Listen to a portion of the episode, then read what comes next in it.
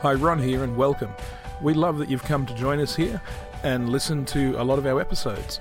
Please help us continue with this by supporting us through either joining the Barak Centre at thebarakcentre.com or joining us at the Fringe Church at thefringechurch.com and sharing and donating through those sources. And once again, thank you for joining us today. Well, good morning and welcome again to uh, Morning Prayers. We're in Romans at chapter 1 and the 16th verse. Just two verses today, but we'll probably spend three days in it because there are three concepts introduced here that are the essence of, uh, of Paul's thought. So he says, I'm proud of the good news, for it's the power of God which produces salvation for everyone who believes, to the Jew first, then to the Greek. The way to a right relationship with God is revealed in it when man's faith responds to God's fidelity, just as it stands written. It's the man who is in right relationship with God as a result of his faith who will live. Now, up to here, Paul has been making contact with the people he's going to write to. He's been attracting their attention, uh, drawing them in. Now the introduction's over, the theme is stated. Um, so he begins by saying he's proud of the gospel. Think about that. Those of you that walked through Acts um, with us in the morning, you know, a while ago, can understand Paul. By the way, we'll we'll start loading these devotions up to a YouTube channel, uh, so that if anybody wants to go back and have a look, they can. But it's good to understand the story uh, of Paul out of Acts, just to understand, you know, what this stuff means. But think about it. He's chased out of Thessalonica, smuggled out of Beroea, laughed at in Athens, made to look like a fool in Greece, attacked and left for dead, um, you know, constantly arrested, in trouble with all sorts of people, turned on by people who were once friends and so on, all because of the gospel. And he says, I am not ashamed of the gospel. I'm proud of it. Whew. There's something about this gospel that makes Paul triumphant, like victorious over everything else. He can sell his soul to this, and if it kills him, he's going to be proud of it. And you know, I've been talking to a few people yesterday just about exactly that. It's funny. We get involved with Jesus, all sorts of, finally, you know, in, in worldly terms, bad things happen to us. It costs us a lot. And we're just coming up rejoicing and going, Thank you, Lord. What is wrong with us? It's because we've actually met Jesus and found the gospel. It is that good. And that's where Paul starts. So, the first big word, the only one we're going to look at this morning, salvation. Now, at the time Paul is writing in the Roman Empire, philosophy had shifted focus. Hundreds of years before, it was a world of order and design and things were beautiful and we were growing and it was empire was building and it was all just great. And the questions were speculative natural philosophy. You know what's what's the world made of? And these really great cool happy questions. But the centuries passed life changed. Um, people lost their bearings. Um, tyrants conquerors rose, uh, great ideas were corrupted, and, and life got hard. And philosophy stopped being speculative and became very practical and moral.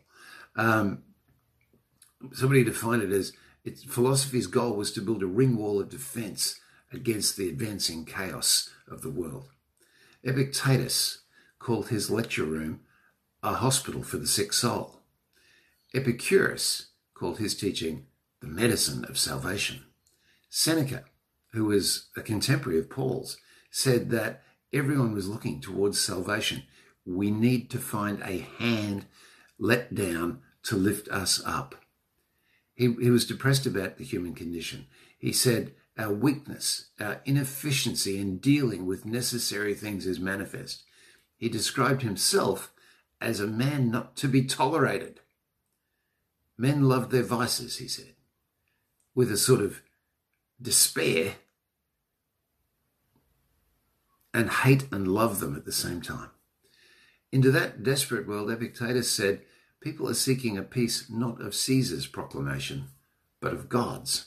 So there's not been a lot of times in history where global culture was more desperately looking for this thing called salvation.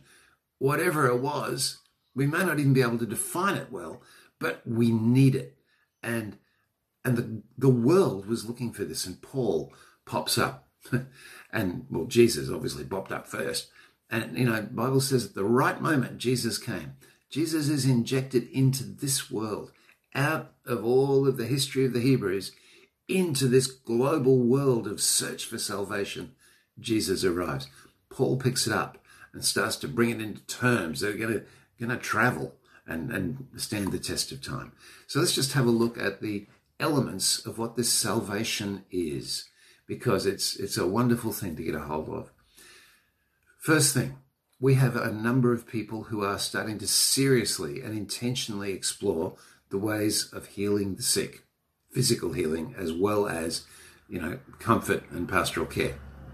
Well, the salvation that Jesus brings, the salvation that Paul preaches, is not an otherworldly thing. It is aimed at rescuing us body and soul.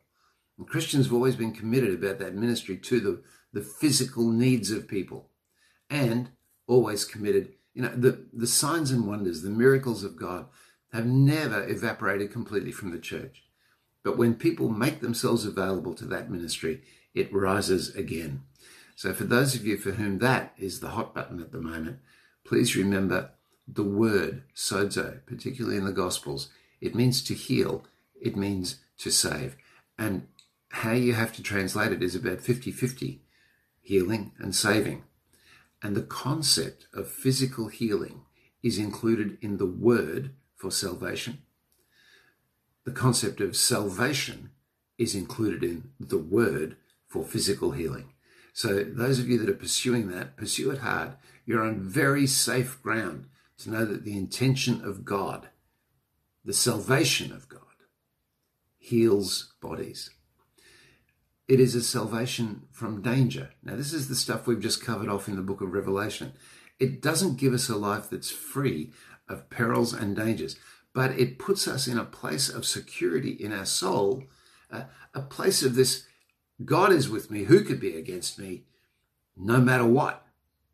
Um, there's a poem. I, I, don't like preachers who use poetry. It sounds sort of corny, but this is just a good one.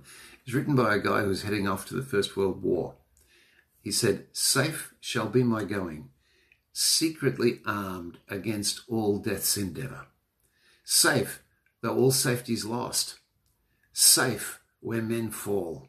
And if these poor limbs die, safest of all. That's the safety of our salvation.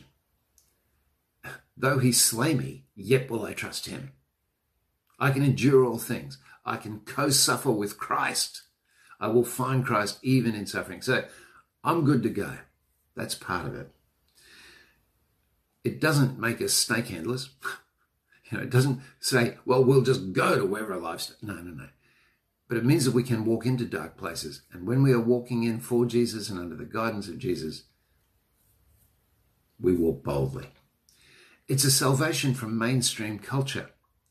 From a crooked and perverse generation, we are saved. Turn from this crooked, perverse generation. You know, the world, and this is again something we've seen in Revelation so powerfully. The world in the Bible is a word that is used as a spiritual principle for mainstream culture as it stands corrupt and lost, godless, damaging to people, and simply not right. And so the world around us is a problem, and we are saved from it. Um, you know, that, that whole thing, I'm as good as the next bloke. Yeah, that's the problem. We're living in this corrupted, crazy world where greed is good, where, you know, he who has most toys wins, all that sort of stuff, where, where we will ride over the poor for the price of a, a pair of new sand shoes. Yeah, this is a problem. We are saved from that. It's salvation from being lost. Jesus said, I've come to seek and save the lost. You know, many of us know people who are desperately lost. They just are dithering, going nowhere, no purpose, no direction, just trapped where they are. Some of them trapped in, in just being really, really nice people and offending no one. Some of them trapped in high handed sin. Some of them trapped in the damage that has happened to them because of the sins committed against them. Some of them trapped because they just don't even know any better and they're just lost. Jesus said, I came to seek and save the lost. The unsaved man is the guy who's on a road to nowhere. When we get saved, we're going somewhere. It's a salvation from sin. It's a salvation from the immoralities of our life and from the unholiness of our life, those things that offend us, others, and God. And we are like slaves in bondage to that. The philosophers knew that. Paul says, salvation sets us free from that. So much to say about that, and we're going to over the course of Romans. It's a salvation from the wrath of God. We're coming to that in the next verses. Suffice to say, for now, all religion, all philosophy, including the atheist philosophies, know there is some sort of ruthless, overriding moral sense, law, if you will, in the way the world is made. The nature of things includes judgment and consequences. And everyone knows that. And so when we're talking about the wrath of God, in a sense, that's what we're talking about. This is salvation from that. If we are simply judged by any standard of decency, goodness, whatever, we are lost. And if there are consequences for that, we are damned. Salvation breaks that link and says, but wait, there's the book of your life and there's the Lamb's book of life. In, in your life, there'll be some things that are praiseworthy and some things we need to talk about. In the Lamb's book of life, your name is written. Well, we break that connection. You're saved by grace. And it's a salvation that points forward to a glorious final triumph where we will see Jesus when he appears, when the omega point will be reached. The whole of human history is not on a road to nowhere. It's on a road that leads to the day of the Lord. It's going to be wonderful. In that day, we will see him. We will be like him. We will be finally and fully saved. Let's pray. Lord Jesus, we, we need to connect with this word if we're going to understand Paul. Lord, Forget Paul. We need to connect with this word. Lord, save us. Lord, thank you that we are in this beautiful journey of salvation that Jesus gets us onto. Thank you, Lord, that you came to seek and save each one of us. And I guess if people are watching this, it means, in almost every case, no doubt, it's people who've worked that out and have been found.